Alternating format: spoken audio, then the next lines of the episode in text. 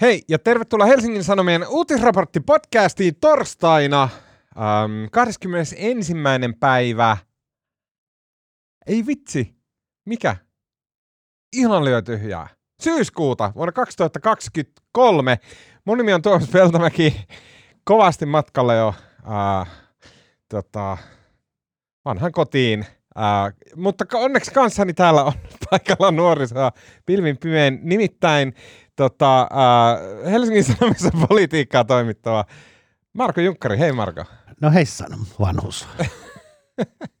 ja tota, äh, sen lisäksi myös ähm, politiikan toimituksen tykki numero yksi, äh, Anni Keskiheikkilä, eli Ystävien kesken AKH. Hei Anni. Hei hei. Äh, mutta meillä on aivan erinomainen ilo ja kunnia saada tänne äh, vieraaksi kesätiimin edustaja ulkomaan toimitukselta Matilda Jokinen. Hei. Hei Matilda. Ja Matilda tulee sen takia, että hän on kenties Suomen keskeisimpiä äh, Puolan tuntijoita. What? Haistakaa home siellä jossain Helsingin yliopiston Puolan tutkimuksen laitoksella. Täältä pesee. Ää, nimittäin tämän viikon podcastissa keskustellaan ää, ensinnäkin budjettiriihestä. Mm. Pääministeri Petteri Orpon hallitus esitteli tällä viikolla yllättävänkin jotakin mutkattomasti ja, ja pikaisesti niin kuin kasaan lyödyn ja keskustelun ja sovitun ja hiertun budjettiesityksensä, joka lähti nyt valtiovarainministeriöltä eteenpäin ää, kohti eduskuntakäsittelyä. Ää, Marko ei ainakaan pudistellut päätään. ää, tota, ja budjetti, mulle henkilökohtaisesti tosi vaikea aihe, paljon miljoonia, paljon miljardeja liikkuu muutokset on joko ihan jättimäisiä tai pienen pieniä, mutta mikään ei jotenkin sille niin kuin heti olisi silleen, että aa, mä ymmärrän tämän. Mutta onneksi meillä on kaksi aivan todella hyvin budjettiin perehtynyttä ihmistä tässä huoneessa, Marko ja Anni. Ja sitten ää, tota, ää, sen jälkeen me keskustellaan tosi yllättävästä, ää, tosi huolestuttavasta käänteestä Ukrainan äh, ja äh, Ukrainan suhteen. Nimittäin tällä viikolla tuli tietoja siitä, että Puola ilmoitti, ettei se aio enää toimittaa Ukrainalle yhtään aseita. Ja varmasti moni hieras silmiä äh, senkin takia, että ollaan jotenkin, ehkä Ukrainan sodan semmoinen intensiivinen seuranta on jäänyt ihmisillä vähän vähemmälle ja sitten tämmöiset isot käänteet tulee niin kuin enemmän ja enemmän puskista. Onneksi Matilda on asioista kärryillä ja kertoo meille siitä. Ja vielä kolmanneksi, hyvin lyhyesti puhutaan konsulttitalojen työn valvonnasta, mikä kuulostaa aiheelta, joka on niin kuin erittäin tota, marginaalinen ja koskee vain konsulttitalon ihmisiä, mutta me käytämme sen tekosyynä keskustellaksemme etätöistä, töiden valvonnasta, nykytyöelämästä. Lopuksi vielä hyviä keskustelun aiheita pitkien epämukavien hiljaisuuksien varalle. Ja mä haluan sanoa, että mulla on kolmois keskustelun aihe. Eli kolme aivan erinomaista suositusta teille.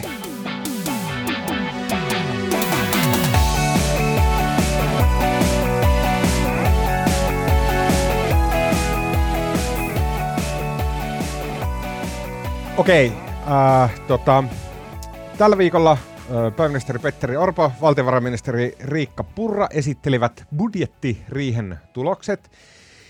Ja sen jälkeen mulla meni sormi suuhun. Sen sijaan Anni, sulla meni sormet näppäimistölle ja aloit seuraamaan aihetta Helsingin Sanomaissa.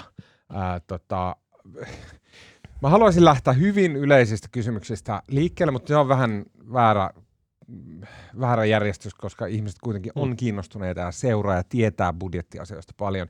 Joten mitä tällä viikolla nyt, siis mitä tällä viikolla tapahtui ja mitä sieltä tuli ja mikä siinä oli keskeistä? Joo, voidaan lähteä niinku korjaamaan noita sun virheitä no niin. tuossa esittelytekstissä. Siis tä- tällä viikolla siis hallitus päätti ensi vuoden, tai siis äh, no, sopii keskenään jo ensi vuoden äh, talousarviosta, siihen, siitä mihin valtio käyttää rahaa ja mistä se saa Talousarvioesitys. Niin, niin budjetti. Ja se menee sitten eduskuntaan lokakuussa. Kyllä. Ja eduskunta sen käsittelee. Ja Eli näin. mielestäni en tehnyt yhtään virhettä. Ö, mutta siis se, se ei siis syntynyt niin kuin mitenkään yllättävän nopeasti. Et se oli se virhe.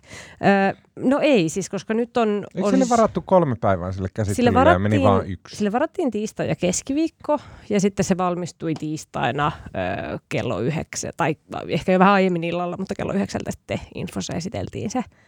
sen, sen tuloksia, niin tota, mm, oli kyllä semmoista niin kuin, ö, jotenkin ajatusta, että olisi voinut mennä vieläkin nopeammin. Että koska kuitenkin hallitus on hallitusneuvotteluissa silloin kesällä ja hallitusohjelmassa sopinut tosi tarkasti kaikenlaisia budjettiinkin liittyviä asioita, niin olisi voinut mennä ehkä vielä nopeamminkin. Mä, mä en muista viime, viime niin kuin, hallituksen ensimmäistä budjettiriihtä, mutta joku sanoi, että siinä meni tunti tyyliin. Se voi hyvin olla, joo. Ja sitten juotiin jotain pullakahveja siellä, että niin kuin olisi voinut olla vielä nopeampi. Ää, mutta tota, siinä, siinä tiistaina, että sinänsä se ei ollut niin yllättävää, mutta ihan pikaisesti kuitenkin joo tiistaina. Öö, se, mistä siellä niin kuin, tai miten mä nyt tän, tästä lähtisin avaamaan, öö,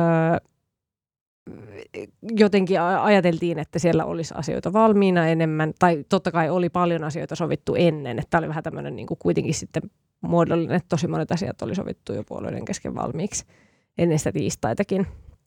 Mm, mutta sitten yksi ainakin tämmöinen niin kuin isoin asia, vai mi- missä järjestyksessä me nyt lähdetään? Mä... Lähdetään vaan käymään niitä asioita läpi, mitä siellä on, koska... Se Niin. on Jos mä jatkan hetken, niin se Joo, pala, jatka. ota sä sitten taas Joo. ohjat. No siis eka yllätyshän oli se, että tota, silloin kun valtiovarainministeriö tätä valmisteli, elokuussa puhuttiin, että tämän vuoden tota, velkaantumistahti olisi tota, vähän yli 10 miljardia, ja nyt sitten tiistaina selvisikin, että ensi, tänä vuonna otetaan velkaa, tota, eikö, ensi, anteeksi, ensi vuonna otetaan velkaa 11,5, eli puolitoista miljardia enemmän kuin pari kuukautta sitten uumoiltiin. Se oli mun mielestä aika iso yllätys. Ja tätähän Riikka Purrot ja muut kiersi selittelemässä telkkarissa ja muuta, ja se johtuu, no, se siihen oli syytkin selvillä. No siinä on odotettua, laskettua pi- alhaisempi verokertymä, että kerätään, tulee vähemmän veroja, kun talous hidastuu, kun arvioitiin. Sitten tota, näiden valtiovelan korkomenojen kasvu ja oli siinä muitakin syitä. Hyvinvointialue tarvii enemmän rahaa, Kyllä, kun oltiin kyllä. laskettu. Mm. Niin, niin tämä nyt onkin oikeastaan se iso asia, mihin mä ajattelin, että no menenkö mä tähän nyt vai en. Mutta Mennään, otetaan tämä ensin. tämä on nyt ensin se. Eli niin kun, ö, joudutaan ottamaan enemmän velkaa kuin elokuussa vielä ajateltiin. Ja se iso asia, minkä sitten niin kun, ö, Purra valtiovarainministeri nosti niin kun Hesarin haastattelussa silloin tiistaina aamulla julkaistussa nosti esiin, että nämä säästöt, kuuden miljardin säästöt, mistä hallitus sopi hallitusohjelmaneuvottelussa, niin ne ei välttämättä riitä hänen mielestään tähän, Mm. että tota, tämä niin kun velkaantuminen saadaan taitettua ja, ja päästään niihin tavoitteisiin, mitä on. Joo, ja musta jotenkin niin kuin, tälleen sivusta seuraajana, niin tässä kumminkin on nyt jo niin kuin varsinkin opposition toimesta luotu mielikuva, että tämä on tämmöinen hirmuinen porvarihallitus, joka leikkaa ja, äh, tota, leikkaa ja leikkaa ja leikkaa. Mutta itse asiassa nämä leikkaukset on tämän kokonaisuuteen nähden itse asiassa aika pienet. Nyt on noin 700 miljoonaa. Eli tavallaan, että jos näitä leik- nyt päätettyjä leikkauksia ei olisi tehty, sitä velkaa olisi otettu niin kuin 700 miljoonaa enemmän. Ei se nyt kauhean isolta kuulosta. Niin, Onko se niin. oikeasti toisen mittakaava? Oh. Että lis- Mutta siinä on siis, se on siis netto. Siinä on siis lisäyksiä sinne sun tänne ja leikkauksia muualta. Mm, Okei, okay, mm. wow. Et niin kun, et, et samaan aikaan, kun, niin kun, kun on se, tai jotenkin tässä ei niin kun ihan täysin kohtaa se, että kun puhutaan, että, että velkaantuminen on paha, ja Petteri Orpokin sanoi, sanoi Infositista iltana, että tämä on, ollut, tämä on vaikein taloustilanne, missä hän on ollut budjettiriihessä ö, Kyllä. koskaan, niin sitten kuitenkin sieltä löytyy aika moniin asioihin ö, rahaa, ja, ja ve- verot keve, verotus kevenee Kyllä. osalla reilustikin. Ja toinen musta yllätys vielä tähän niin kun oli se, että siis tämä budjettihan aina tehdään niin kuin valtiovarainministeriön niin kuin tal- talousennusteen pohjalle, suhdanneennusteen pohjalle. Ja tota, sitä ei ole vielä julkistettu, mutta valtiovarainministeriön mukaan Suomen talous kasvasi ensi vuonna 1,2 prosenttia, joka on siis vähän alempi kuin alkukesästä tai silloin hallitusohjelman tekemisen aikaan puolattiin, mutta se on silti niin kuin tosi korkea verrattuna siihen, mitä kaikki muut ennustajat sanoo. Että kaikki muut veikkaa, että ensi vuonna olisi niin kuin about nolla. Että tämä VMn ennuste poikkeaa näistä muista. Ja tämä budjetti on tehty tämän VMn muihin verrattuna positiivisen talousennusteen pohjalle. Okei, okay. no mihin toi voi johtaa sitten? No jos talous kasvaa hitaammin kuin VM nyt ennustaa, niin, niin sitten otetaan vielä enemmän velkaa. Se siis vaikuttaa esimerkiksi siihen, että se, se että mikä on yleinen taloustilanne, vaikuttaa esimerkiksi siihen, että kuinka paljon veroja saadaan kerättyä. Että mitä paremmat tul- tulot ja mitä useampi ihminen on töissä, niin sitä enemmän saadaan verotuloja. Mutta Mm. sitten jos on, meneekin huono huonoksi taloustilanteeksi, niin Okei. Okay. Mä, mä nyt jotenkin järkytyin tuosta mittakaavasta, eli voida- voidaanko vähän avata sitä? 10, Voidaan- void- 11,5 miljardia euroa tänä vuonna ottaa, Eikö ensi vuonna. ää, anteeksi, ensi vuonna otetaan velkaa. Um, se on about suurin piirtein mittakaavassa, missä Marinin hallitus operoi koko ajan. Eikö about suurin piirtein? Jopa vähän enemmän. Jopa vähän enemmän, mutta et ei puhuta sille yö ja päivä. Ei, ei suunnilleen sama. Mm, ja sitten tämä velka, ähm, suurin piirtein sama määrä, miljardit vähän heittelee, niin pysyy vuosittaisena äh, seuraavan neljän vuoden ajan. No ei, kyllä, no. Se, kyllä se laskee niin. ennusteen mukaan, mutta niin kuin mun mielestä se ehkä kun yleensä hallitukset tekee niin kuin kaikke, kaikkein niin kuin veemäisimmät ja hankalimmat asiat siinä heti alkuun ja toivoo, että äänestäjät unohtaa sen sitten niin kuin neljässä vuodessa ennen seuraavia vaaleja. Mutta itse asiassa tässäkin, tämäkin hallitus, nämä suurin osa näistä jo sovituista ja suunnitelluista leikkauksista tulee voimaa vasta siellä kauden niin kuin jälkimmäisellä puoliskolla, että niin kuin kansalaiset ei tässä alussa välttämättä vielä kauhean rajusti näe, mitä kaikkea on tulossa. Okay. No okei, okay, okei, okay. kyllä siis se nähdään, että siis sosiaaliturvan leikkaukset, ne, niitä on tulossa isosti ensi on. vuonna. Joo, se ota, on, niin ota, mut, mut se nyt, on se veemäinen. Äh, mä haluan vielä jotenkin hahmottaa sen kokonaisuuden, koska koska nämä on niin, jotain, nämä miljardit ei niin meina yhtään mitään yhtään kellekään, koska tosi harva meistä käy Lidlissä ja kuluttaa miljardin, niin jos meillä on tämä 11,5 miljardia euroa ensi vuonna, mitä hallitus ottaa velkaa, ja nyt voidaan ajatella, että tämä velka on, se voidaan problematisoida. Jos hallitus olisi plus miinus nolla, niin sitten tilanne olisi hyvä. Et se, on niinku, se ei tarvi olla miinuksella, sen pitää olla nollassa, koska silloin me eletään varojemme mukaan ja homma pyörii sillä ja kaikilla on hyvä olla. Ja ne rahat, mitä tulee, niin ne myös menee ja näin päin pois. Näin niin kuin karkeasti periaatteessa. Eli velka on tavallaan lähtökohtaisesti se on aina semmoinen, mistä täytyy keskustella, se on arvovalinta, se on semmoinen, että aa okei, okay, onko tämä nyt hyvä juttu. Okei, okay, eli sen takia tämä 11,5 miljardia euroa, se tämä niin problematisoidaan – ja sitten toinen, mikä tässä aina pro- problematisoidaan, on ne leikkausten määrät. Ja nyt mä kysyn uudelleen, eli oliko sillä tavalla, että me niin toisella puolella on tämä 11,5 miljardia euroa lisävelkaa ja toisella puolella on tässä paljonko? Seitsemän 700 miljoonaa on nämä niin nettoleikkaukset. Eli alle miljardi. Mutta se, mistä kriti- kritiikki tulee ja on sinänsä ihan perusteltu, wow. on se, että nämä leikkaukset, niin kuin, miten ne kohdentuu. Ja siis tästä Mä ymmärrän sen, kaikkein... mutta toi mittakaava edelleen niin kuin sykähdyttää. No jos katsoo sitä, katsoo sitä tiistain tiedotustilaisuutta, missä niin kuin Purra ja muu, muut puheenjohtajat, hallituspuolueiden puheenjohtajat esitteli sitä.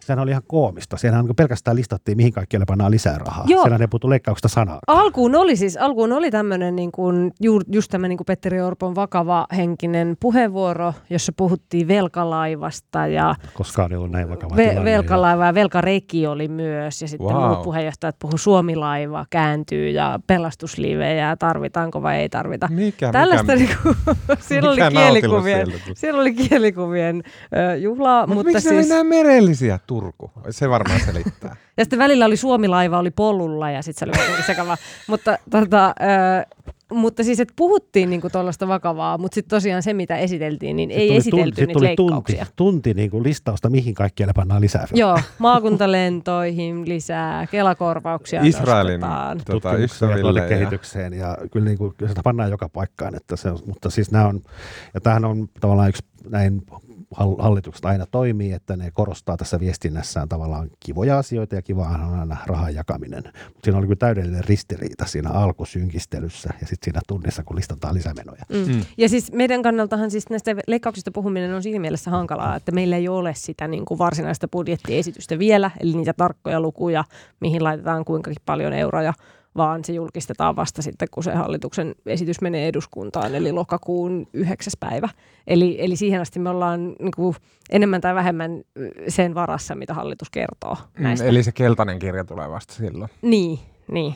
Tai, tai itse asiassa ei se ole se keltainen kirja, esitys tulee. Eikä se vielä keltainen siinä vaiheessa. No se menee sinne keltaisille nettisivuille ainakin okay. se esitys.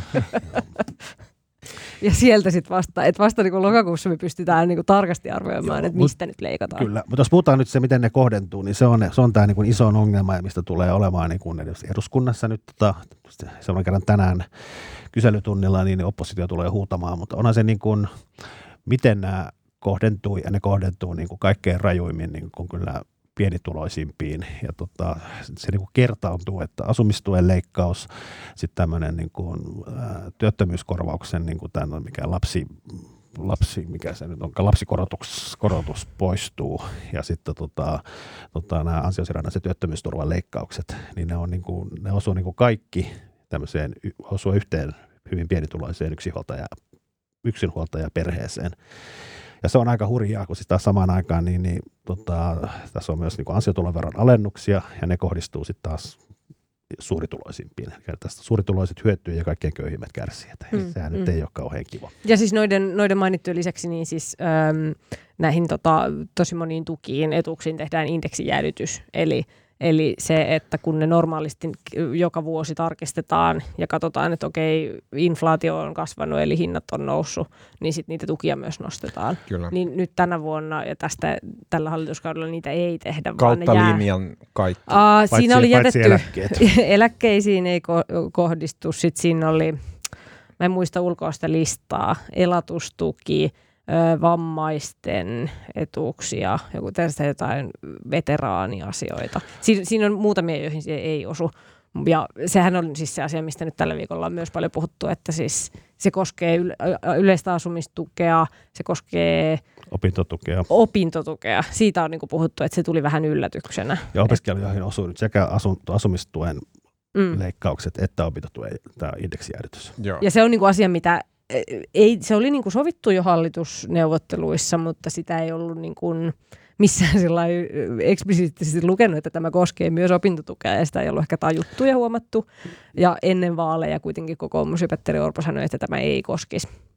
Ja, ja hallitusneuvottelujen aikana oltiin sitä mieltä, että ei koskisi. Kun me puhutaan nyt AKH kanssa tupu, tupu, hupu ja lupu, niin mä jatkan tuosta noin. Niin, niin tota, ja siis tästähän nyt on kanssa on ihmetelty ensinnäkin, mitä Äh, Riikka Purra, perussuomalaisten puheenjohtaja, sanoi ennen vaaleja, että tota, mä yksi sitaatti, mikä leviää tuolla somessa koko ajan, että tota, kokoomus haluaa leikata kaikkein pienituloisimmilta, perussuomalaisille se ei käy, ja nyt hallitus tekee juuri näin. Ja sitten toisaalta se tota, Petteri Orpon taas koulutuslupaus, eli tota, Äh, eli tota, koulutus on kokoomuksen mitä erityissuojeluksessa. erityissuojeluksessa. Ja hän niputti siihen muun muassa opintotuen. Joo, ja sanoi vielä erikseen demokraattilehden haastattelussa, että indeksijäädytys ei koskisi opintotukea. Niin nyt sitten niin kuin tällä viikolla selviskin, että kyllä se koskeekin opintotukea. Eli sitten se opintoraha, niin ensi vuonna käytännössä se on, se voidaan siis sanoa leikkaukseksi. Ja tähän mun on pakko sanoa, kun taas tupu ja lupu. Ja musta, tänään oli Demokraattilehdessä mainio kolumni, jonka luin, ja siinä oli niin kuin, Siinä viitattiin tota, edellisten vaalien jälkeen tehtyyn eduskuntatutkimukseen, missä oli kysytty suomalaisilta, että luottavatko äänestäjät niin kuin puolueiden ennen vaaleja tekemiin lupauksiin. Ja niin kuin mä muista lukea, 90 prosenttia sanoi, että ei luota, mutta tota, se on niin kuin tosi outoa, koska lähtökohtaisesti poliitikot pitää vaalilupauksistaan kiinni todella hyvin. Uh-huh. Ja tota, tätä on tutkittu ja se on, niin kuin, se on niin kuin aina poikkeus, jos poliitikko poikkeaa vaalilupauksestaan ja harvoin näkee, että vaalilupaukset tavallaan syödään näin totaalisesti viisi kuukautta vaalien jälkeen. Mm. Mm, toi, toi, toi on kiinnostavaa ja ei, niin kuin, ei ajattelisi, että noihän se on, koska niin kuin, sen takia niistä tulee sit niin isoja uutisia, kun niitä lupauksia petetään. Tosin voiko tässä olla sellainen, että ne vaalilupauksetkin on kyllä aika löperöitä, semmoisia ympäripyöreitä, mitä sattuu. Ja että ideologisesti vaan sanotaan, että joo, ei, ei koroteta veroja ja bla bla bla. Jotain semmoista, niin kuin, että... No, jotenkin niin kyyninen. Expected. niin. okay. Mutta siis mutta siis tässähän on niin kun, se kysymys tosiaan, että kehen, kehen nämä niin kohdistuu. Että nyt myös opiskelijat on sillä listalla, Kyllä. että ke, keiltä leikataan. Ja että ne hyötyjät on nimenomaan, tai ne, ketkä ei osallistu näihin yhteisiin talkoisiin, niin on ö, palkansaajat, siis niin kuin hyvätuloiset ihmiset, jotka on töissä, ja eläkeläiset. Ja sitten vielä yksi, sitten mä lopetan, Ako voi jatkaa, mutta sitten vielä yksi, mistä, tullaan myös huutamaan, eli tota, työttömyysvakuutusmaksuja oli kerätty, niin kuin, niitä kerätään sekä työnantajilta että työntekijöiltä ja niitä se on rahasto, mihin niitä kerätään. Ja nyt se on tullut, niin kuin, tavallaan se rahasto on tullut, niin kuin siinä on jotain rajoituksia, kuinka paljon siinä voi enintään kerätä rahaa. Ja se on nyt täynnä, jonka johdosta sieltä niin kuin palautettiin nyt 1,4 miljardia rahaa puoliksi työnantajille ja puoliksi puoliksi tota, työntekijöille, mutta niin kuin hallitus palauttaa sen täysmääräisesti tota, yrityksille, mutta sitten nappasee, nappasee niin kuin siivun siitä, mitä ollaan palauttamassa palkansaajille, niin, niin nostamalla, tota, tota, tai nos, käytän, käytän, käytännössä nostamalla, niin kiristämällä ansiotuloverotusta. Mm. Niin, mutta siis, siis niin kun, öö, ihmisten, siis se verotus, kuitenkin, öö, se verotus kuitenkin kevenee, mutta vaan vähemmän kuin piti. Kyllä, niin. mutta siis tavallaan, että työntekijät eivät saa täysmääräisesti niin, yhtä rahaa, minkä he ovat itse sinne rahastoon aikoinaan maksaneet. No niin, nyt tarpeeksi kuulostaa jo. Niin kuin olisi latinan kielestä luettava Ää, Tuomas tulee kiemurtelee jotenkin niin, niin tylsistyneen Nämä on kaikki tosi tärkeän kuuluisia asioita ja niin kuin monta miljoonaa menee niin kuin tosi kryptisiä asioita ja wow. Niin kuin. Mutta ei ne, ole, ei ne ole kauhean kryptisiä, jos sä oot se ihminen, joka saa sitä tiettyä tukea. Kyllä, kyllä. Mutta tällä niin kokonaisuutena, tosi konkreettinen asia. Joo, missä niin kuin, että sä samaan aikaan arvioit sitä, että aa okei, okay, että mitäköhän tämä osinko huojennuksen aladerivaatta tarkoittaa ja että mitä tarkoittaa asuntotukivähennyksiä. Näin, se on niin kuin, kokonaisuutena se on niin massiivinen, että se on vaikeasti semmoinen niin kuin, hallittava ja nyt päästäänkin on, siihen on, mun seuraavaan kysymykseen. Mutta, mutta mä sanon niin. vielä sen, että siis mä oon paljon jotenkin huomannut just sellaista puhetta niin kuin hyvätuloisilta ihmisiltä ja ihmisiltä, jotka ei saa niitä tukia, että voi kun tämä on niin vaikeaa ja kryptistä ja nämä asumistuet ja kaikki tu- työttömyystuet ja kaikki mutta siis ne on niin kuin, se vaan kertoo siitä, että me ei nyt tällä hetkellä saada niitä tukia. Kyllä, ja kyllä, niin kuin, että siis ei ne, ei ne ole niin kuin ihan ylivoimaisia sitten taas niille ihmisille, jotka niitä saa. Kyllä, se on ja siis, siis niin kuin... julkinen talous ilman muuta niin kuin kohdistuu enemmän niihin ihmisiin, jotka on julkisen talouden varassa, niin, eikä niin, niihin, ja, jotka mut, elelee täällä omilla rahoillaan. Ja mut sitten ei tarvitse paljon niinku, Mutta se ei ole mitään sellaista kryptistä ylätason puhetta niin kuin, niin kuin niille ihmisille. Kyllä, kyllä. Se, että jos sulla on tuki, joka tulee kuukausittain sun tilille ja sit siitä tuesta lähtee osa pois, niin se on hyvin konkreettinen asia ilman muuta. Tämä oli tämmöinen horina, joka tuli tässä mieleen. Se oli hyvä horina. Mä haluan, koska mä haluan nyt mä haluan jonkun verran pohjastaa, koska se, mitä mä haluan seuraavaksi puhua, voi tuntua sydämettömältä, mutta siis mun mielestähän kaikki rahat pitäisi antaa vaan niille, jotka niitä tarvii, ja sitten ei me muut niitä tarvita. Ja mä oon hyvin löperö rahojen kanssa ja niin kuin, mun mielestä ketään ei tarvitse kurittaa ja me ollaan maailman varakkain kansakunta ja eiköhän meillä ole varaa pitää huoli niistä ihmistä, jotka täällä on. Me ollaan myös maailman pienempiä kansakuntia. Me kaikki jotenkin tunnutaan silleen kavereilta keskenään, niin, e, niin kuin, että mun mielestä kaikki köyhät ja tyhmät ja rumat ja ilkeet ja tota, kaikki pidetään messissä. Näin, saa valittaa sanavalinnoista. Sanoit taas tyhmät. niin, tota, mm, sanoin myös ruma ja ilkeä ja, ja tota, näin. Äh, siis mun mielestä kaikki pidetään messissä. Mä olen sillä tavalla täysin tämmöinen niin kuin, äh, ysärilaman sosiaali tota, rakkauden kasvatti. Mutta Musta tuntuu, että aina kun puhutaan näistä valtion budjeteista ja puhutaan budjettiriiheistä ja siinä käydään just tämä rahakeskustelu, niin ainoa semmoinen parahdus, mikä sieltä tulee, on joko, että tämä, mitä nyt parhaillaan käydään, tämä, että Aa, leikkaus ja sitten niinku valtavat mielenosoitukset johonkin, Aa, leikkaatte köyhiltä ja tulee mieleen silleen, että Orpon kengän kanta niinku polkee jotain silleen ja semmoista niinku köyhää haurasta mummoa tonne katuojaan näin.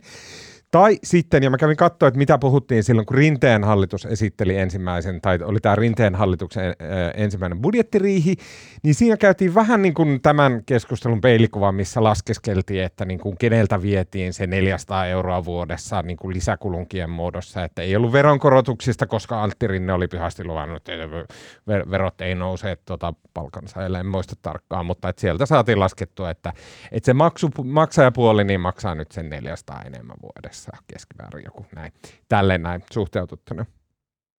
Että nämä niin kuin ääripäät pulpahtaa näissä keskusteluissa aina.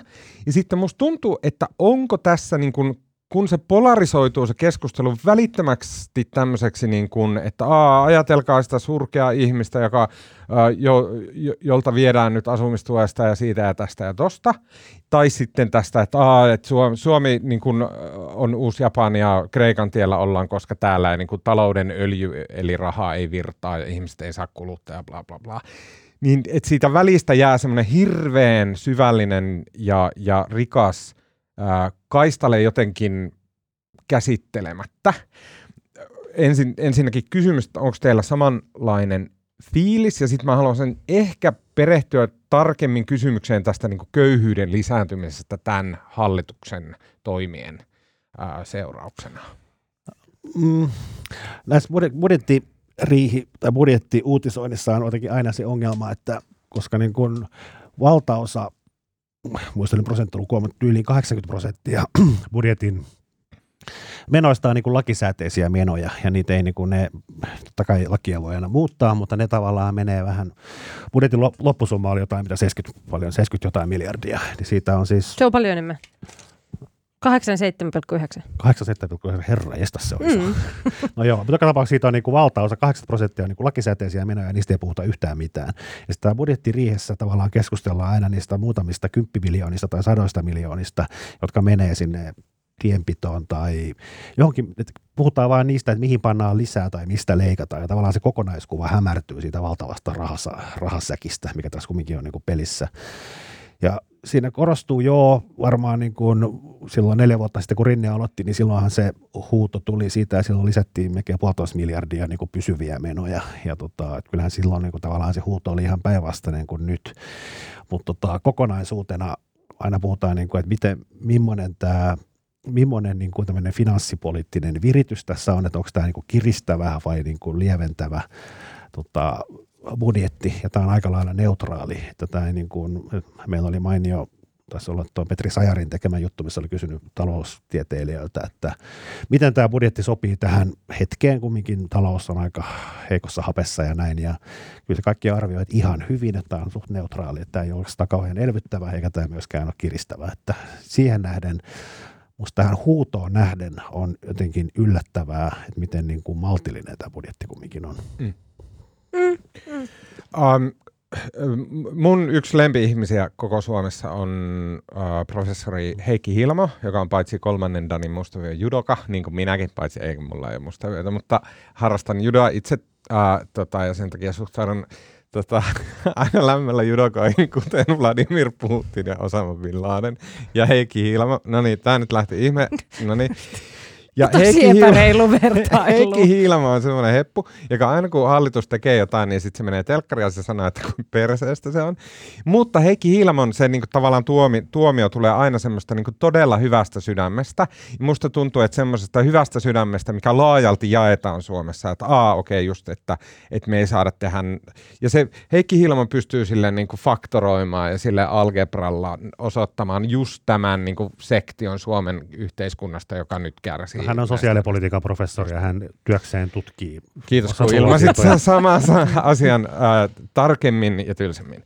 Tota, äh, niin, Hiilamo ja sitten sosiaali- ja terveysjärjestön yhdistys SOSTE, niin he, he on laskeskellut, että okei, että köyhyyden määrä Suomessa tulee kasvamaan tämän perusteella. SOSTE laskee, että pienitulosten määrä tulee kasvamaan vuonna 2024, eli pelkästään ensi vuonna noin 40 000 henkilöllä. Ja näistä noin 2000, 12 700 on lapsia, eli varmaankin, että niin kuin perhekunnan osat sitten on lapsia. Ei sille, että laps, lasten niin kuin osaketulot vaikka vähenee sille, että näin. Niin mulla, no niin, okei, ja tämä on totta kai kamalaa, miten voi, niin kuin, meillä on niin kuin, fantastinen maa ja niin kuin, upea, näin kaikki tämä, miten voi niin kuin, lapsiköyhyys lisääntyä, se tuntuu ihan järjettömältä, mutta nyt mulla tulee se niin kysymys. On, Onko meillä joku keskustelu, mitä meidän pitäisi käydä, ja mulla ei tähän mitään vastauksia, eikä teilläkään voi olla tähän kysymykseen vastauksia, mutta onko tässä jotain, että me, meidän pitäisi käydä se, että – jos meillä on se paljon puhuttu yksinhuoltaja perheen pyörittää vaikka äiti, jolla on lapsi ja sitten he saavat tukia tähän elämiseen. He asuvat Helsingissä jossain täällä ja sitten he, heidän asumistukia viedään pois tälleen näin. Onko meillä joku keskustelu, mikä meidän pitäisi käydä silleen, että onko hallituksen tarkoituksena jollakin tavalla muuttaa tämän ihmisen toimintaa tai elämää, tai että tämä ihminen aktivoituu muuttamaan elämäänsä sillä tavalla, että että tota, vai pitääkö meidän ajatella, että tämä ihminen, niin kuin, että aa, okei, että hänen niin kuin, kohdistetaan hallituksen puolelta tämmöisiä niin kuin, rankasutoimia, sulta viedään rahaa, mutta me jotenkin, musta tuntuu, että me mediassa ajatellaan, että ne ihmiset pysyy paikalla, että ne ei reagoi siihen mitenkään. Jos niiltä viedään asumistukea, niin ne ei muuta halvempaan paikkaan, missä he voi asua. Jos viedään jotain tota, kodinhoidon tuke, mä en tiedä, no näin, se, niin, että he ei niinku reagoi tähän. Kyllähän tuosta nimenomaan puhutaan. Ja tähän on nyt on hallituksella on nyt tämä budjettiesitys, missä on näitä suoria leikkauksia, mutta sen lisäksi tota, hallituksella on, mistä tämä ehkä kaikkein kovin huuto tulee nousemaan näitä erilaisia työlakeihin koskevia muutoksia. Ja kyllähän niin kuin tämän ansiosidonnaisen porrastamisen idea on nimenomaan se, että sitten jos sulla niin kuin kolmen kuukauden jälkeen ansiosidonnaisen määrä tippuu, niin sen odotetaan ja toivotaan sitten aktivoivan sitä aktivoivasta Joo, toi on ihan totta. työnhakuun. Mä ehkä mm. tarkoitin en ansiosidonnaisella olevaa, joka kuitenkin vähän hyvä osaisempaa porukkaa kuin tämä niin kuin köyhyys, mistä lähdettiin liikkeelle, missä on Kyllä niin hallitus perustelee etenkin näitä työelämäuudistuksia sillä, että niiden pitäisi juuri saada ihmiset muuttamaan toimintaansa ja okay. saada ihmisiä töihin. Okay. Mut mikä on, myös mut mikä on sitten tämä, että mi, minkä seurauksena arvioidaan, että tulee 12 700 köyhää lasta Suomeen tai 40 000 henkilöä kaiken kaikkiaan, hallitus tähtää tällä johonkin. Ei, ei varmaan tähtää siihen, että täällä lapsiköyhyys lisääntyy. Mihin he tähtää? Säästöihin. Säästöihin. Siihen Pakko velo, he kuitenkin ajatella, että mitä näille ihmisille tapahtuu. Että mitä nämä ihmiset jo, tekee. Mun mielestä sosiaali- ja terveysministeriöstä, jonka alaan nämä kuuluu, niin he eivät olleet niin kuin, tästä ei joutu ehitty tehdä tämmöisiä niin kuin, tavallaan tavallaan kokonaisarviota, miten nämä kaikki toimet yhdessä, miten ne vaikuttaa. Mä luulen, että tämä on niin kuin myös, tämä on osittain varmaan moka, ne ei ole niin kuin tajunnut, miten nämä saattaa kaikki osua yhteen ihmiseen tai yhteen kotitalouteen. Se on tulossa se laskelma Joo, joo, siis. tästähän oli niin paljon ne varmaan puhetta vielä muuttamaan, että ei se nyt ole oikein kohtuullista, että, tästä, että kaikki leikkaukset osuvat siihen yhteen. Niin. Ja varsinkin kun siis... hallitus oli luvannut, etteivät osu siihen yhteen ja samaan tyyppiin. Mutta mun kysymys on vielä enemmän jotenkin silleen, että miten se toimii se arviointi ja se politiikka silleen, että – kun sosiaali- ja terveysministeriön virkamiehet ja poliitikot, jotka vastaa niistä, kun he istuu alas ja sanoo silleen, että okei, nyt meidän pitää säästää ihan sikana, koska oli koronat ja näin, bla bla bla, niin nyt me säästetään tästä, tota, äh, säästetään tästä asumistuesta äh, tämän verran. Joku voi vaikka kylmästi ilmoittaa, että siitä pitää nyt saada juustohöylällä kaksi pinnaa pois. Ja sitten kun ne ihmiset lähtee miettimään, että okei, että mistä pykälästä ja momentista se likistetään pois ne euromäärät näin, niin kai siinä joku istuu ja tietää, että minkä tyyppiset ihmiset missä päin maailmaa, minkä näköisissä taloissa, missä elämäntila. Jokuhan tämän kelaa tämän, että kuka se on, kehen tämä vaikuttaa. Ja siellä tehdään se arvio, että okei, että itse asiassa joo, että otetaan tästä tätä tukea pois. Nämä ihmiset voi siirtyä tänne, tai nämä ihmiset voi elämällään tehdä jotain vähän eri lailla. Tehdä, jossain varmasti tehdään tämä arvio, mutta mun mielestä tästä ei tavallaan puhuta – kovin paljon paitsi ansiosidonnaisten no, jos sitä ei ole tehty. osalta. Niin ja siis aina, se aina kun halli- se niin, puuttuu vielä niin, kyllä. Joo, se. Niin, ja aina kun hallitus tekee esityksen, niin toki siellä arvioidaan, että paljonko se lisää, tai siellä kerrotaan, että mitkä arviot työllisyyden lisääntymisestä niin. sillä kyseisellä esityksellä. Mutta siis esimerkiksi tuossa SOSTen laskelmassa, mitä sä siterasit, niin siinä, siinä käsittääkseni ei ole nimenomaan laskettu sitä, että, että vaikuttaa, miten ne vaikuttaisi työllisyyteen. Ja niin. se ei, niin kuin, sit, sitä ei otettu sinne huomioon. Ja siinä oli muut, pari muutakin sellaista asiaa, mitkä niin kuin, että se on semmoinen noin arvio, mm. joka on nyt niin kuin paremman puutteessa sillä ihan, ihan toki niin kuin käyttökelpoinen, mutta että siinä on vähän tällaisia. Mutta et, et, niin, että totta kai sitä pitää myös arvio, niin kuin katsoa, hmm. että mitä sille, miten ne vaikuttaa työllisyyteen. Uh, en mä tiedä, vastasko tämä kysymykseen. Toinen ääripää samasta, tai niin kuin toinen kysymys sama just tähän niin kuin polarisoituvaan keskusteluun liittyen on tämä verotuskysymys. Eli kun otetaan ihan massiivisia määriä uutta velkaa sillä tavalla, että niin kuin karrikoiden hallitus ottaa samalla tavalla velkaa nyt kuin olisi korona ja Ukrainan sota päällä koko ajan.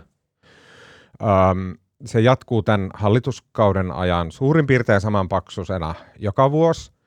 Ja sitten kun tähän olisi niin ilmeinen ratkaisu, siis ottamatta kantaa ratkaisun oikeellisuuden puolesta niin hyvin ilmeinen maalaisjärkinen ratkaisu olisi nostaa veroja, mutta tämä hallitus ei tee sitä.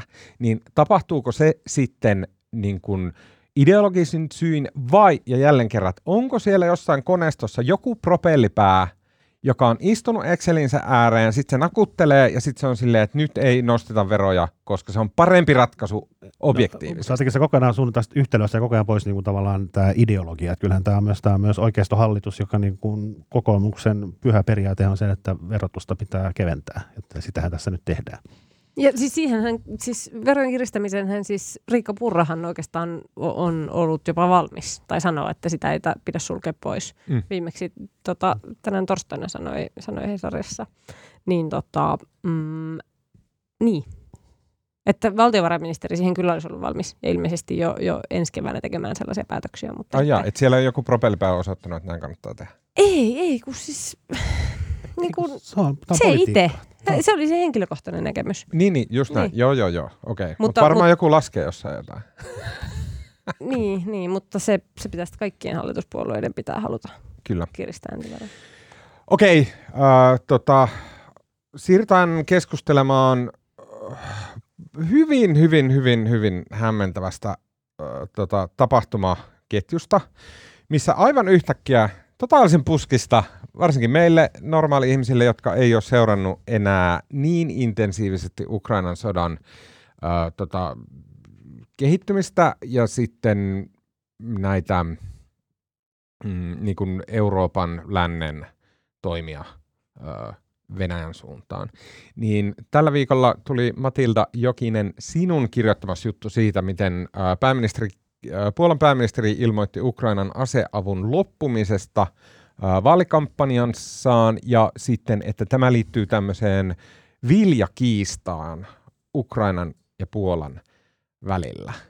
Ja sä oot kirjoittanut tästä jutusta ansio- ja raportoinut tästä jutusta äh, ansiokkaasti jo useaan otteeseen, mutta tämä ei välttämättä ole semmoinen, mitä kaikki on tätä viljakiistaa seuranneet mitä? intensiivisesti joka aamu.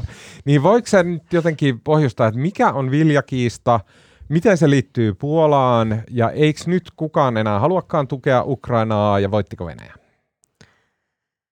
Joo. Viljakiista on siis näiden Ukrainaa ympäröivien EU-maiden niin tällainen harmistus ja huoli siitä, että kun Mustanmeren reitti sulkeutui, niin ukrainalaista viljaa... Eli Venäjä tukki Mustanveren reitin sotalaivoillaan julmasti ja törkeästi, haistakaa vittu. Aivan. Niin sitten Unkari, Puola, Slovakia, Romania, nämä maat oli täällä huolissaan siitä, että mitä heidän omalle maataloudelleen tapahtuu, kun Ukrainasta tuli niin paljon viljaa halvoin hinnoin. Ja EU:ssa hetkellisesti neuvoteltiin ukrainalaisen viljan tuontikielto näille maille, missä sopimus oli se, että sai kulkea läpi, mutta ei saanut niin kuin, myydä, niin kuin, tuoda näihin maihin. Ja EU-komissio päätti nyt viime perjantaina, että tämä lakkautetaan, tämä kielto, mutta Unkari, Puola ja Slovakia oli silleen, että eipäs lakkauteta, Mm? mikä ei tavallaan kuulu heidän toimivaltaansa, koska EUlla pitäisi olla päätösvalta tällaisissa asioissa, mutta nämä maat on nyt yksipuolisesti jatkanut sitä, ja Ukraina on sitten tehnyt tästä aika voimakkaita ulostuloja. Zelenski eilen YK-kokouksessa vähän kyseenalaisti sen, että onko tietyt EU-maat ollenkaan Ukrainan puolella, tai vähän toi niinku sellaista, että nämä maat vähän teatterinomaisesti esittää solidaarisia, mutta sitten, sitten nostaa tällaista vilja-asiaa, niin kuin viljatrilleriä ja pelaa oikeastaan Venäjän pussiin tällaisella. Ja Puola on sitten loukkaantunut näistä Zelenskin kommenteista. Mm. Ja eilen illalla TV-lähetyksessä pääministeri totesi, että Ukrainaan niin kuin ei enää anneta lisää apua, vaan Puola keskittyy nyt varustamaan ja parantamaan ja modernisoimaan omia aseitaan tai omaa aseteollisuuttaan. Okei, okay. wow. Mutta siis se, että täysin keskeytettäisiin, niin tota, Puolahan on tehnyt sopimuksia Ukrainan kanssa ja allekirjoittanut muitakin sopimuksia, niin tätä on tarkennettu tänään, että kaikki, mistä on tehty sopimus, niin ne kyllä viedään. Okei. Et ei tule mitään niin kuin, Ja onko ne, äkkikatkosta onks tähän. ne kuin pitkiä ja kattavia ne sopimukset, tiedätkö yhtään? Mä, mä en tiedä ihan minne asti ne menee, mutta kyllä niitä on aika hitaalla, niin kuin Temmolet aina kun sanotaan, että joku maa on antanut tämän verran vaikka niin kuin aseapua, niin yleensä siinä on kyse siitä, mitä se maa on sitoutunut antamaan. Ja yleensä ne summat on vielä niitä, että se maa ostaa, tavallaan minkä verran se maa joutuu maksamaan saadakseen niin itselleen ne korvaavat aseet, jotka voi olla Mm. välillä modernimpia kuin ne aseet sitten, joita lähtee sinne Ukrainan puolelle. Teillä oli tästä aiheesta aivan erinomaisen ansiokas jakso kesällä. Kuuntelin sitä mielenkiinnolla. Joo, se on aika, se on aika jännä kuvio. Ja Todella jännittävää. puolellakin toki on ollut paljon sitä neuvostokamaa, että jotkut on sanonut, että Puolalta on nyt vaan lopussa se neuvostokama, niin ei ole enää mitään. Niin, Ah, siis kä- niin, niin, et käytännössä viedään jotain neukkulaisia rutkuja Ukraina ja sitten niille annetaan hintalappu, joka on sille amerikkalainen upoustussari. se on osittain vähän, vähän tolleen. Toisaalta niin kun se on tuollaista kulutussotaa, niin kyllähän Ukraina hyötyy siitä kaikesta, mitä se, tai niin kuin, Totta kai. et jokainen ammus ja jokainen on niin kuin hyvä juttu. Ö, mutta sitten se, että kuinka merkittävä tämä ulostulo oli, niin tämähän on tosi merkittävä, jos olisi tällainen niin kuin suurempi ja laajempi liike, että aseapu alkaisi loppumaan. Mm. Mutta tästä yhtälöstä ei voida sulkea pois sitä, että Puolassa on ensi kuussa vaalit ja se on aika keskeinen syy, niin kuin että Kyllä. todennäköisesti Puola aika vahvasti pelaa tällä hetkellä omaa sisäpoliittista peliään ja sillä, mitä tulevaisuudessa tapahtuu Ukrainan suhteen, niin se ei ole niin keskeistä, vaan se on keskeistä, että päähallituspuolue haluaa voittaa isosti ne vaalit. Mm. Mutta jos, mutta jos ajattelee, että Suomessa jo, niin kuin ennen vaaleja joku hallituspuolue sanoisi, että okei, me ei enää tueta Ukrainaa, niin eihän se, eihän se olisi hyvä asia. Että alkaako siellä jotenkin, kans, onko ne niin kuin, ärsyttääkö sitä kansaa se niin kuin Ukrainan tukeminen jotenkin? vai miten tää Käsittääkseni niinku- se on aika pieni segmentti, jota sitä ärsyttää, mutta se on sellainen segmentti, josta tämä niin, o, laki- ja oikeuspuolue uskoo saavansa äärioikeistolta ääniä. Ne taas sit ei usko saavansa sellaisesta liberaalimmasta siivestä ääniä, koska se liberaali siipi on niin kuin out of niiden niin kuin haalinta-alue. Mutta äärioikeistossa on sellaista porukkaa, jolle, jolle Ukraina vanhojen kiistojen takia näyttäytyy ei, ei hyvänä asiana, joille ylipäänsä kaikki kauppauhka vaikuttaa niin kuin uhalta ja halutaan niin kuin suojella sitä omaa.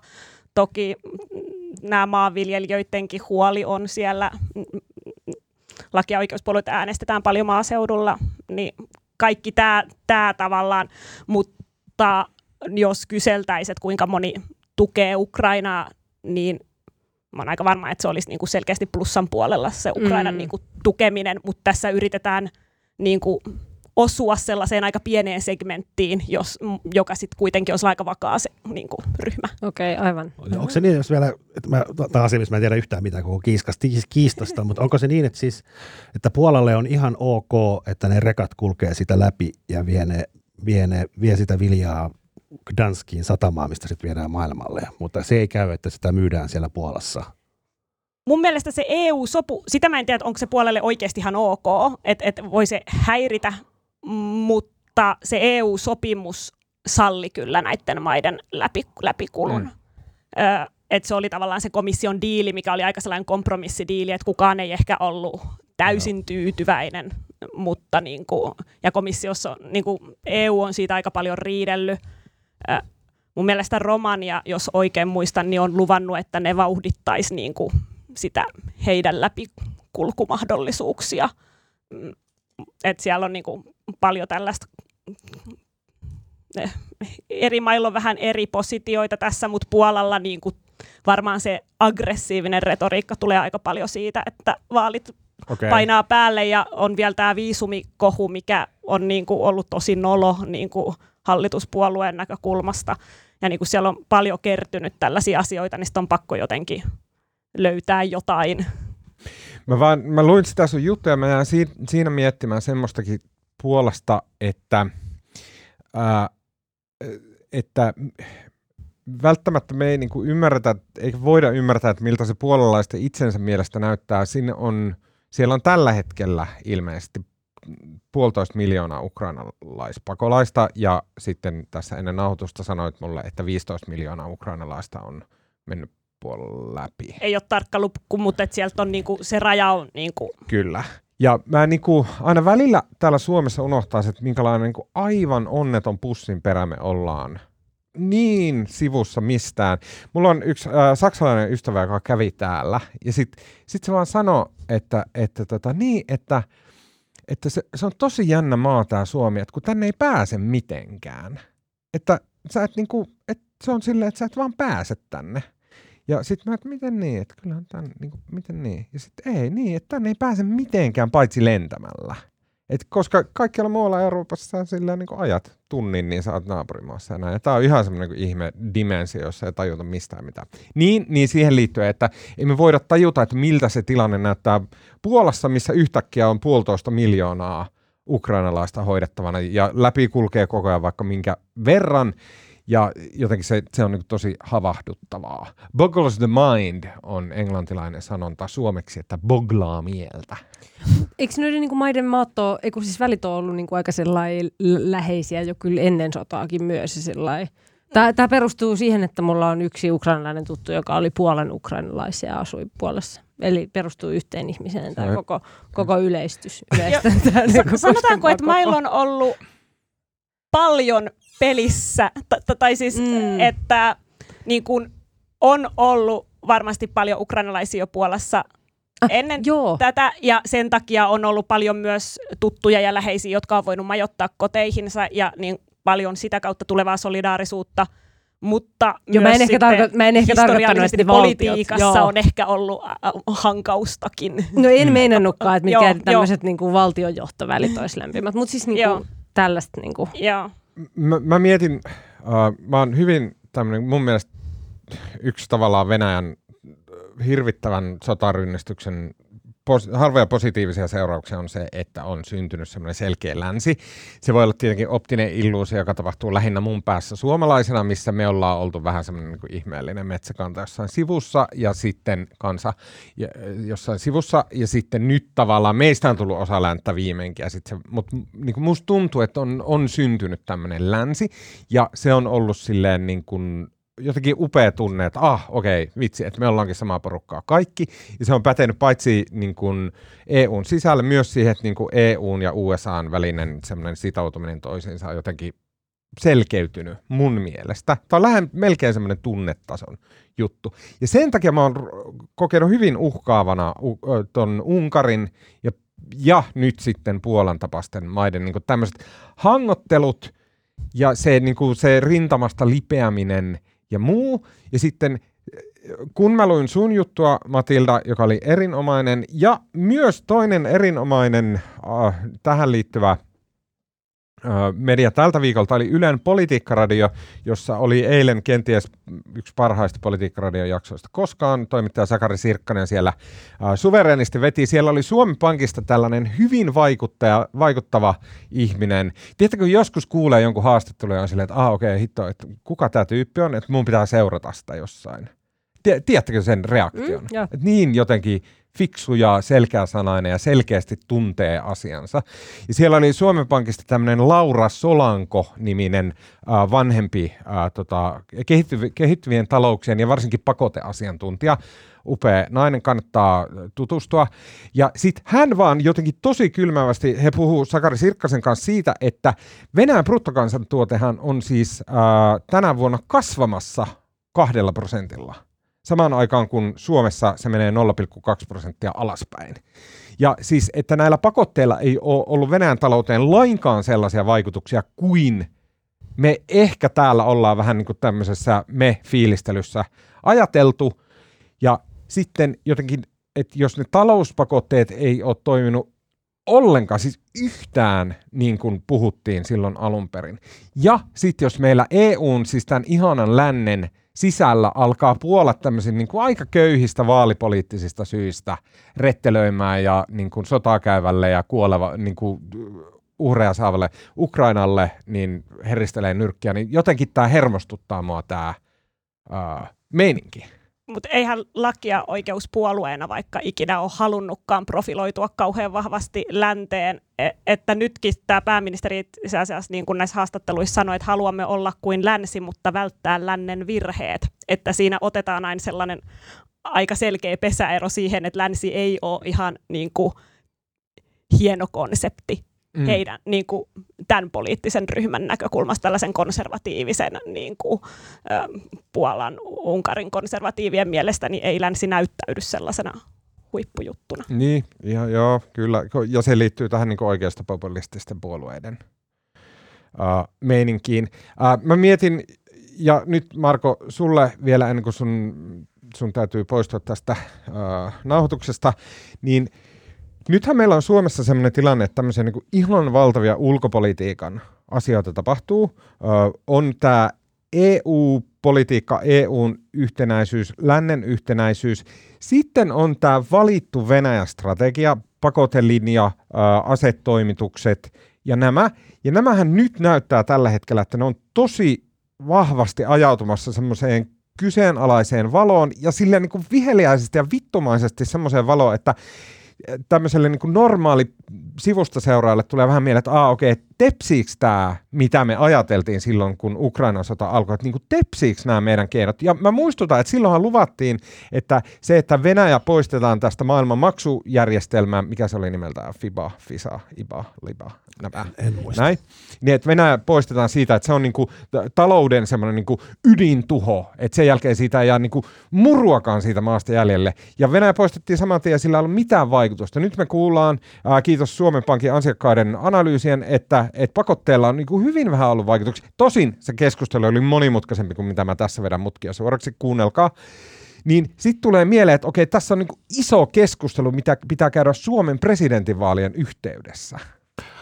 Näin se varmaan on, mutta onhan tämä niin kuin pakotelinjaus ja tavallaan tämä niin kuin Venäjä-politiikka niin kuin isossa kuvassa, niin sehän on EU-politiikkaa ja nyt myös NATO-politiikkaa. Että ei tässä niin kuin tavallaan Suomen presidentti sitä nyt pysty kovin täydellisesti kääntämään, koska mehän toimimme tässä liittokunnan jäsenenä. Se on aivan totta, mutta käsittääkseni liittokunnan jäsenellä on vaikutusta liittokuntaan. Näin on. Mm, Mm, onks- Tästä tullaan varmasti puhumaan. Mut Mut niin, en- mutta onko tämä asia, mistä presidenttiehdokkaiden välillä on Niin. jotenkin erityistä erimielisyyttä? Ja minkälaista keskustelua Niin. tästä voidaan käydä, koska mua pelottaa, että meillä, käy, meillä on niinku aivan mahtava tilanne silleen pohtia, että mitä me tehdään Suomena, Eurooppana, mikä homma, toimiiko pakotteet, jos meiltä läntenä ja varsinkin EUna, joka on ennen kaikkea EU on semmoinen niin iso säkki rahaa, että se, se on se EU-valta, jos meiltä poistuu se pakote semmoisena niin kuin kovana lyömäaseena, niin mitä helvettiä me tehdään? Kaikki nämä keskustelut on mun mielestä aivan erinomaisen tärkeitä. Ja ne on semmoisia, että nyt meillä on mahtava sauma presidentinvaaleissa käydä ne keskustelut. Joo, siitä tullaan varmasti puhumaan ja sitten mä luulen, että yksi aihe tulee olemaan se, että kun tässähän nyt jotenkin yhä selvemmin niin kuin, kyllähän se iso syy, miksi Venäjä on niin selvinnyt ehkä vähemmällä kuin odotettiin, on se, että heillä on kumminkin löytyy kavereita muun muassa sieltä Kiinasta ja tavallaan kauppa käy, mutta vähän eri suuntaan kuin aikaisemmin. Mutta tota, kyllähän näissä pressavaaleissa jotenkin se iso kysymys on myös se, miten tämmöinen niin kuin maailma jakautuu kahteen tai kolmeen leiriin ja tota, myös se tämmöinen niin kuin läntisten demokratioiden ja sitten tämmöisten autoritääristen maiden välinen kahtiajako syvenee ja leirit vahvistuu ja näin, että kyllähän se, niin kuin, se että niin kuin miten tärkeää se olisi niin kuin Suomelle ja länsimaille ja muuten niin kuin tavallaan pitää yhtey- yhteyksiä ja Afrikkaan ja latinalaiseen Amerikkaan ja niin kuin muuallekin kuin näihin, tota, näihin BRIC-maihin, niin mä luulen, että tämä tulee olemaan iso asia. Mutta luuletteko te, että me saadaan tämmöistä niin kuin aidosti Suomen ulkopolitiikkaan liittyvää keskustelua käytyä esimerkiksi presidentinvaalien yhteydessä? Mulla on niin kuin hyvin, hyvin, hyvin empiväiset olot tästä. Mä Mut- mietin ihan pelkästään sitä, sori mä nyt hönkään tästä Anni, samaan aikaan, kun meillä on presidentinvaalit, niin Yhdysvalloissa valitaan todennäköisesti Trump jatkamaan. Se on niin kuin mullistava asia Ukrainan sodan kannalta. Se on mullistava asia NATO-Suomen kannalta. Se tuntuu, että siinä on niin paljon asiaa sinne Eihän ne pressavaalit vielä ole. Häh? Nehän on vasta vuoden päästä. USA. USA pressavaalit. Niin. Mm. Joo, mutta ne, eikö ne, ne nyt alkaa? Eikö se nyt Niin, siellä vähän koko ajan 24. käynnissä? Kampanjointi alkaa, Marraskuussa koska ensin oli- valitaan puolueiden ehdokkaat, mutta ta- tavallaan Niin. sitten Onhan siinä vuosi väliä. Niin. vuosi väliä Mm. Suomen ja Jenkkien vaalien välillä. Mutta Joo, siis, kyllä. Suomessa on tammikuussa ja Jenkeissä on Marraskuussa. marraskuussa. Niin. Mutta siis mun, mun jotenkin, kyllä mulla sillä niin kun, on vähän toivoa siitä, että saadaan fiksua keskustelua ulkopolitiikasta, koska tota, niin kuin on, on todettu, niin on ihan fiksuja ehdokkaita. siis niin kun, että asiantuntevia ja kokeneita ulkopolitiikan asioissa Mä niin kokeneita toivoisin, että se ei ole semmoista niin kuin markettien mummoille tehtyä lätinää jostain. Ah! Niin. Puhuttaisiin nyt kunnolla sitä ulkopolitiikkaa, just niitä NATO-juttuja ja nyt niin kuin ihan täysillä. Mutta siis mun mielestä lähtökohdat on hyvät, koska, tota, koska niillä on ainakin se tieto. Ne, ne kykenee. Meillä on sentään ehdokkaat, jotka kykenee oikeasti siihen. Niin. kuin, että et, et se, ne ei joudu lätisemään siksi, että ne ei tietäisi aiheesta tarpeeksi. Mun, Et ne mun luotto pystyy. niin kuin, siihen jotenkin yleisradio, niin kuin, jonka täytyy rahoituksensa vuoksi niin kuin, palvella joka ikistä kansalaista. Et sen, niiden täytyy tehdä se pressavaalitentit silleen niin kuin, kuusivuotiaalle lapselle, 90-vuotiaalle eläkeläiselle ja silleen kaikille siitä väliltä sen pitää palvella niitä kaikkea, joten siitä tulee semmoista niin kuin, täysin taskulämmintä paskaa. Onneksi, No niin. Sori, ja- onneksi ja- meillä on muitakin kuin Yleisradio, esimerkiksi Helsingin Sanomaan vaalitentit. totta. Kyllä, meillä tulee paljon parempia. kuulemma Puolan nämä pääjohtajat on hyvin pihalla ulkopoliittisista asioista. Tällaista valitti joku puolalaistutkija näistä ulostuloista, että se, oli, se tutkija oli silleen, että, niin, että näkee hän tämän, että, niin kuin, että ne keskittyy vain sisäpolitiikkaan ja niiden ulkopoliittinen osaaminen on niin huono, että ne ei ymmärrä, mitkä seuraukset tällä tulee Puolalle olemaan. Ah, No ei niin. olla niinku puolalaiset. Se on tämän seuraavan pressavaalien teema. Uh, Okei, okay, um, tota, mm, vielä hyvin lyhyesti. Uh, Helsingin Sanomissa julkaistiin aivan mainio artikkeli tämmöinen kuin uh, otsikolla kuin Asteikolla. Kirjoittaja oli meidän rakas kollegamme Sonja Tsaki. Ja tota, tämä artikkeli, johon ei kovin syvällisesti ehditä enää menemään, niin tämä käsitteli sitä, miten konsulttitoimistoissa tämmöinen työntekijöiden suoritusten arviointi on viety kenties pidemmälle kuin äh, missään muualla. Ja sitten äh, äh, tota, Anja Matilda, mä ajattelin, että tämä voisi olla meille hyvä äh, tota, tilaisuus jotenkin keskustella paitsi tästä etätyöajasta myös silleen, tämä on niin tosi tämmöistä valkokaulusta konttorirotan äh, keskustelua. Että kaikki ne runsaat äh, tota, mm, äh, levyseppähitsarit, jotka kuuntelee tätä podcastia, niin voivat skipata sinne suositteluihin. Mutta mua jotenkin kiinnostaa, että tässä on meneillään semmoinen niin kuin paine sitä kohti, että kuten konsulttitoimistoissa, niin laajemmin työelämässä aletaan arvioida ja mitata ja ää, silleen niin kuin tarkastella työntekijöitä semmoisena, semmoisena niin kokoelmina digitaalisia pittejä. Ää, kuunteluitte sen artikkelin, mitä teillä heräsi niin kuin näitä keloja ää, mieleen? No mulla on vähän, no ensinnäkin siis, mä en tiedä sanottiinko me, että siis Markon piti lähteä, se lähti tuossa äsken. Joo, mä Et siksi, aa, okei, okay, hyvä. Tota, äh, vähän niin kuin ristiriitaisia fiiliksiä, että siis toisaalta, mm, siis työpaikoissa, missä mä oon ollut, niin isoin niin kuin, tai okei, okay, monista asioista niin kuin kritisoidaan johtoa ja kaikkea tällaista, mutta siis yksi iso kritiikki on yleensä se, että ei saada tarpeeksi palautetta. Mm. Niin kuin, että, että ihmiset niin kuin janoaa palautetta omasta työstään, mutta sitten tietysti toivotaan, että se olisi hyvää palautetta tai niin kuin tällainen. Mutta mut sitten niin kuin tässä se on viety sillä ihan superäärimmilleen, öö, niin en mä tiedä. Mua ainakin, siis must, mulle tuli ahistava fiilis siitä jutusta. Siis ahistavaa tuollaista niin kuin kaiken kyttäämistä. Siellähän esimerkiksi kerrottiin tästä, että tota, ja tässä tosi paljon niin näkyy se konsulttitoimistojen amerikkalaisperäisyys. Että, että missä Kyllä. on, on tota konsultit, jotka saattaa olla silleen, että siellä on huipullaan ne omistajat ja niin kuin johtajat, jotka saa ihan hillittömiä liksejä. Sitten on keskitason senior consultant ja sitten on näitä junior consultant, jotka on semmoisia, ne painaa aivan epäinhimillistä 60 tunnin työviikkoa.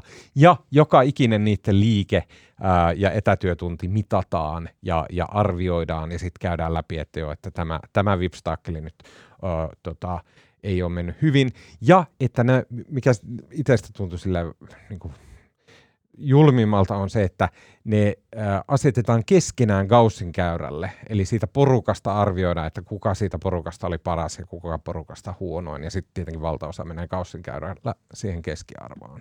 se ei tullut kauhean mielekkäältä silleen ajatellen, että jos ideana työyhteisön olisi kannustaa, että kaikki puhaltaisi siihen samaan hiileen ja saataisiin yhdessä se paras lopputulos, niin ajaako se sellaiseen parhaaseen lopputulokseen, jos saat niinku niitä ihmisiä vastaan, joiden kanssa sun kuuluisi niin. saada yhdessä aikaan se paras lopputulos, että se varmaan niinku vähentää sellaista työkavereiden tukemista ja Niin. sellaista, sitä yhteistavoitetta Ja- silmällä pitämistä sen sijaan, että kaikki keskittyy sellaisiin Kyllä. osavoittoihin, Ja sehän voi mikä olla, palvelee heidän sitä omaa pikku se voi olla kapitalistisiaan koko pläni.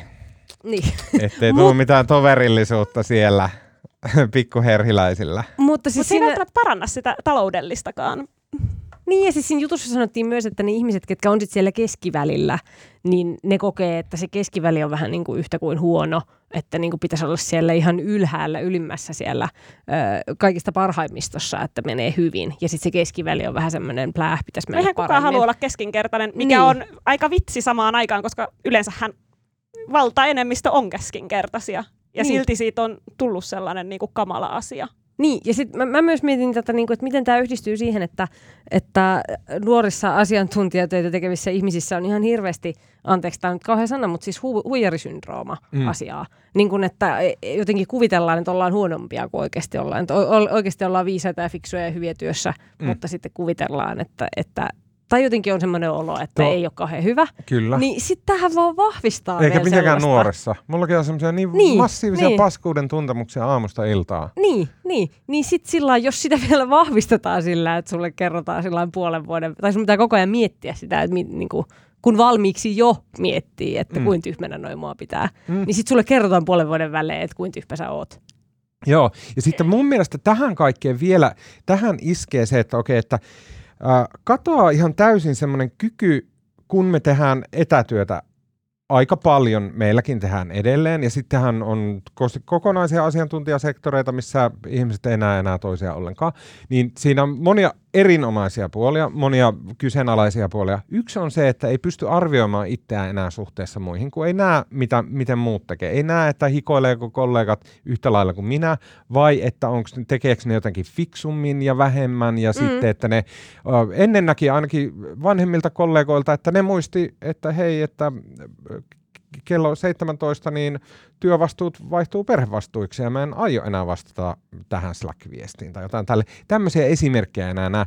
Semmoinen niin just se vertailu kollegoihin, mistä näkisi, että niin kuin mikä se on tämänhetkinen syke työ, työelämässä. Ja Niin, näin. niin, ja sitten se riippuu tosi paljon siitä ihmisestä, että kuinka se sitten kokee sen, että ajatteleeko se sillä lailla, että no mä oon varmaan parempi työntekijä kuin noin muut ja mä voin tässä vähän chillailla, vai on, ajatteleeko sillä yksin kotonaan siellä, siellä niin kuin, ö, pimeässä yksiöloukussa, että ei vitsi, mä oon niin kuin paskatyöntekijä koko Mm. ajan joka päivä, vaikka sit- suoriutuu tosi hyvin. Tavallaan siinä mittaamisessa on se, että mitä enemmän mittaa ja mitä enemmän antaa painoarvoa sille mittaamiselle, niin sitä super paljon tarkempi pitää olla siinä, että ne mittarit on Kyllä. järkeviä. Koska sitten jos ne mittarit ei oikeasti tue sitä niin kuin lopullista tavoitetta ja niihin keskitytään ihan hirveästi, niin sitten se koko homma Joo. menee ihan paskaksi. Organisaatiot ennen pitkään ne rupeaa toteuttaa sitä, mitä mitataan. Se, se, mittari, se, se on luonnollakin, se tulee sieltä, että loppujen lopuksi sit sitä mittaria vaan tehdään. Ja silleen niin aivan typerästi ja silleen, että ihmiset unohtaa kokonaan, että mikä tämän ammatin eetos tai paikka maailmassa on, vaan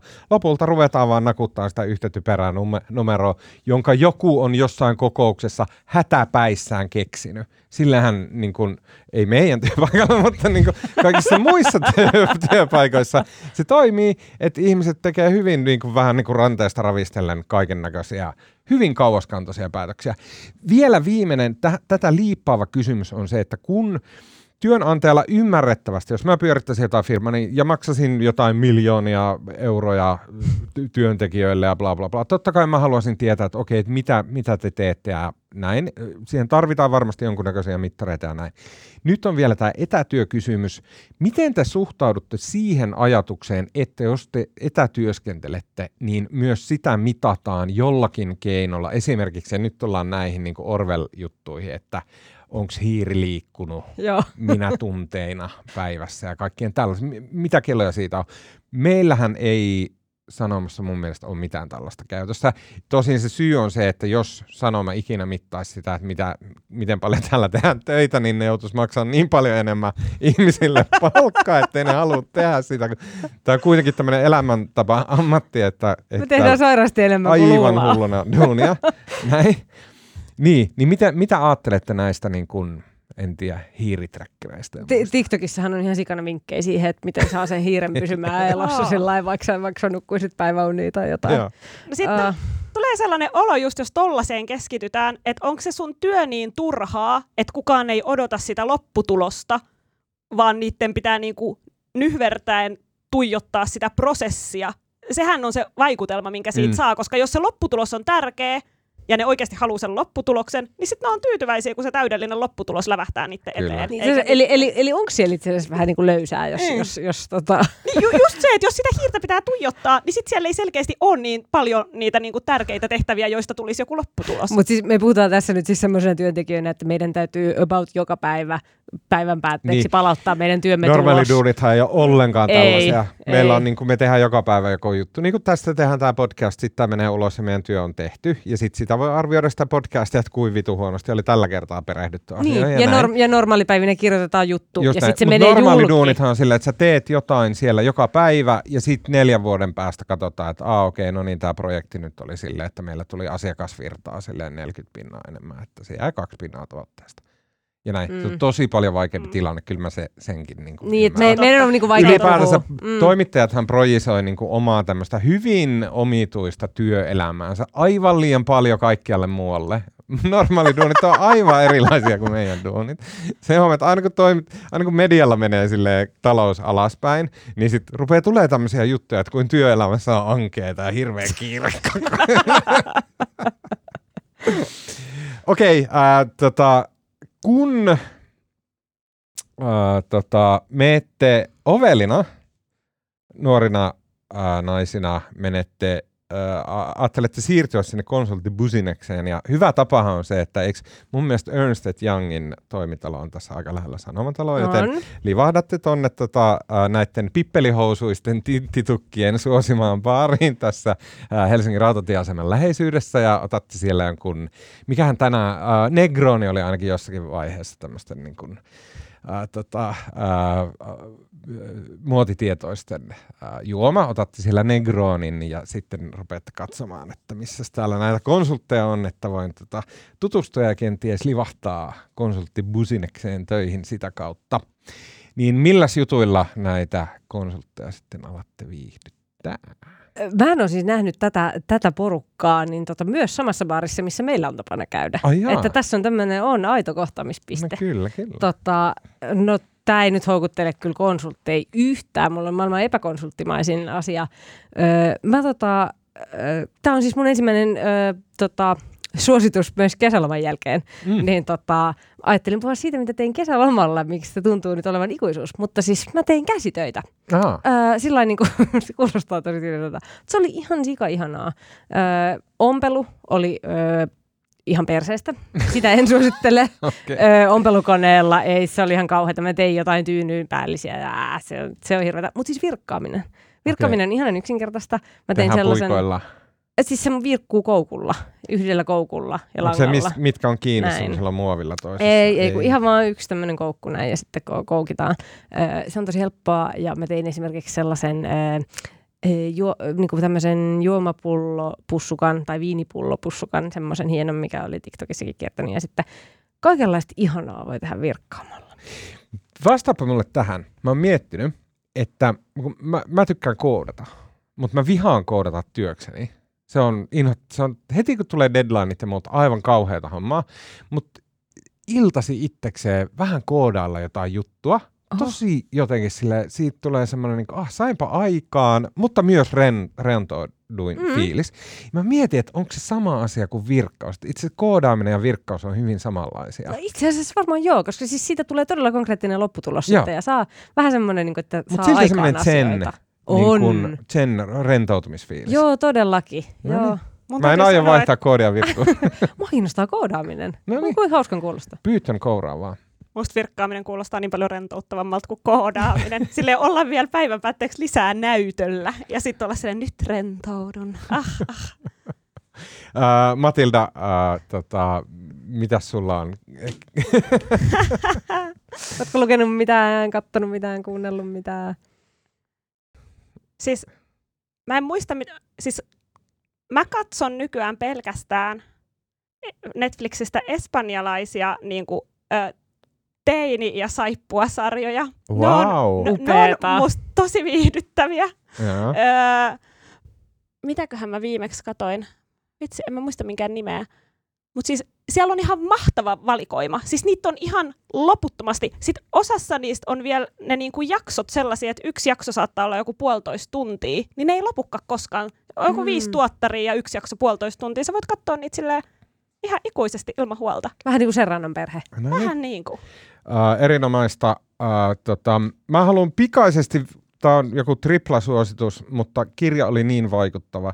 History of the Third Reich. Um, tota, mitä mä puhun edes? Rise and, the Rise and Fall of the Third Reich. Uh, tota, ja, ja tausta tässä on se, no mä sanoin tämän jo aiemmissa jaksoissa, mä oon aina vihannut natsi-Saksan historiaa mun mielestä niin kuivinta mahdollista ajateltavissa olevaa asiaa. Oh. Mä oon vältellyt sitä koko ikäni. Kyllä, koko toinen maailmansota. Kyllä, aivan hirveetä. Ensimmäinen maailmansota sen sijaan uskomattoman kiinnostavaa. Niin, niin nyt tartuin tähän vavahduttava lukukokemus. Uskomaton kirja. Upea, humaani, täysin detaljipitoinen, seikkaperäinen, tiivis, mutta silti humaani, hauska, se niinku sarkasmi, millä tämä kirjoittaja käsittelee Adolf Hitleriä, ja siis kirjoittaja oli paikan päällä siellä niinku niissä Berliinissä silloin, tapasi Hitlerin useasti ja oli niissä kokouksissa ja muissa seuraamassa. Aivan uskomaton kirja. Ja mä haluan sanoa, ainakin äh, Storytellissä lukijana on Grover Gardner, joka on kautta aikojen paras miespuolinen äh, tota, lukija. Aivan uskomaton ääni ja tapa lukea niin hyvä. Ää, tiesittekö muuten, että mitkä oli Hitlerin loppusuunnitelmat Suomen varalle? No, Jos ää, sen pläni oli esimerkiksi, että isot osat maapallosta niin ihan vaan teurastetaan se porukka siellä. Niin kuin, sillä, että kansakuntia, tsekit ja muut, niin tuhotaan kokonaisuudessaan. Mikä oli Suomen rooli tässä Hitlerin loppusuunnitelmassa? Suomesta piti varmaan tulla joku hieno, hieno semmoinen tota, tämmöinen kro. Aika hyvä. Suomesta piti tulla Saksan osavaltio. Siis tasaveroseksi sinne äh, saksalaisten joukkoon. Tämä oli äh, siis ennen toista maailmasta saksalaiset mielsi suomalaiset niin kuin näin sukulaiskansaksi silleen, että kun Neuvostoliitto hyökkäsi Suomeen, se oli Hitlerille ihan vitunmoinen ongelma, koska tavallinen saksalainen ei hyväksynyt sitä ollenkaan, koska suomalaiset mie- miellettiin Saksassa, että me ollaan niin kuin näin, me ollaan niin kuin serkuskansoja. Ja sen takia Hitler oli mie- miettinyt, että sitten kun hän on voittaa kaikki muut, niin Suomesta tehdään Saksalle osavaltio. Mä olin eka sellainen, että onpa kiva, mutta siis kind of häiritsevää. Niin, Mä olin, tässä on niin kuin isoja ristiriitoja. Tuli eka semmoinen, että Aa, ei kun ei sittenkään, hetkonen. Joo, joo, meitä onnen voi, voi, voi. Uh, mä haluan hyvin lyhyesti suositella. Uh, mä huomasin, että Lotta Vuorion mainiossa menneisyyden jäljellä podcastissa oli tosi kiinnostavan kuuluinen jakso tullut juuri ulos. Salaisia symboleja ja symbolien historiaa. Aion kuunnella sen, en ole vielä kuunnellut. Ja kolmanneksi uh, Malcolm Gladwellin, uh, New Yorkerin toimittajan, kirjailijan, y- yksi aikamme kovimmista toimittajista. Uh, mainio Revisionist History podcast-sarja on aloittanut mun mielestä ehkä kuudennen kautensa. Tämä on sarja, jossa tarkastellaan niin kuin, äh, vanhoja tai, tai niin kuin historiallisia tämmöisiä totuuksia, tieteellisiä totuuksia ja muita, tarkastellaan niitä uusiksi, että menikö se ihan näin. Ja se on todella mainio. Tämä seuraava kausi keskittyy kokonaisuudessaan USAn aselainsäädäntöön ja asekulttuuriin ja mistä se on. Ja nyt jo parin jaksoa aikana on tullut ihan todella, todella mielenkiintoista ja päräyttävää kamaa, kuten esimerkiksi sellaista, että miten koko Amerikan tämä nykyinen asekulttuuri ja aselainsäädäntö ennen kaikkea ratkaistiin korkeammassa oikeudessa. Ja silloin korkeimman oikeuden pohjana oli 1400-luvulla tapa, Britanniassa tapahtunut tämmöinen incidentti, josta tämä Malcolm Gladwellin ää, jakso kertoo enemmän, missä tämmöinen ää, mies oli ratsastanut brittiläisen Britanniassa, mä en muista sen kylän nimeä, oli ratsastanut sinne ja sitten hänet siellä oli tota, ää, pakotettu luopumaan miekastaan. Ja sitten tästä asiasta annettiin siis tuhat vuotta sitten Britanniassa oikeuden ratkaisu. Ja tämä ratkaisu on edelleen pohjana yhdysvaltalaisessa ää, aselainsäädännössä. Ää, aivan huikeeta kamaa. Suosittelen kuuntelee, että miltä kuulostaa briljantti podcast-journalismi, ja se onnistuu sarjassa Revisionist History. Uh, Okei. Okay. Siinä kaikki tältä erää. Kiitos Matilda Jokinen. Kiitos Anni Keskiheikkilä. Kiitos. Marko Junkkarin täytyi valitettavasti poistua kesken kaiken, koska hän oli sopinut uh, tapaamisen. Eikö hän meni seuraamaan jotain todella tärkeän kuuloista tilaisuutta. Saatte varmasti lukea asiasta Helsingin Sanomien sivuilta lähi päivinä. Ää, tota, mun nimi on ää, Tuomas Peltomäki ja äänen ja kuvan ja kaiken muun mahtavan meille tekee tällä viikolla Ville Veikko Niemelä. Kiitos Ville Veikko. Ää, tota, ja hei, lähettäkää, lähettäkää meille palautetta myös vihaista ja ilkeää sanavalinnoista ja muista. Sitä on riittänyt ja sitä otetaan mielellään vastaan ja kaikki virheet kyllä oikaistaan. Ää, tota, ja sen voi tehdä joko mulle sähköpostiin suoraan tai kaiken näköisissä somekanavissa at uutisraporttia. Kuullaan jälleen ensi viikolla.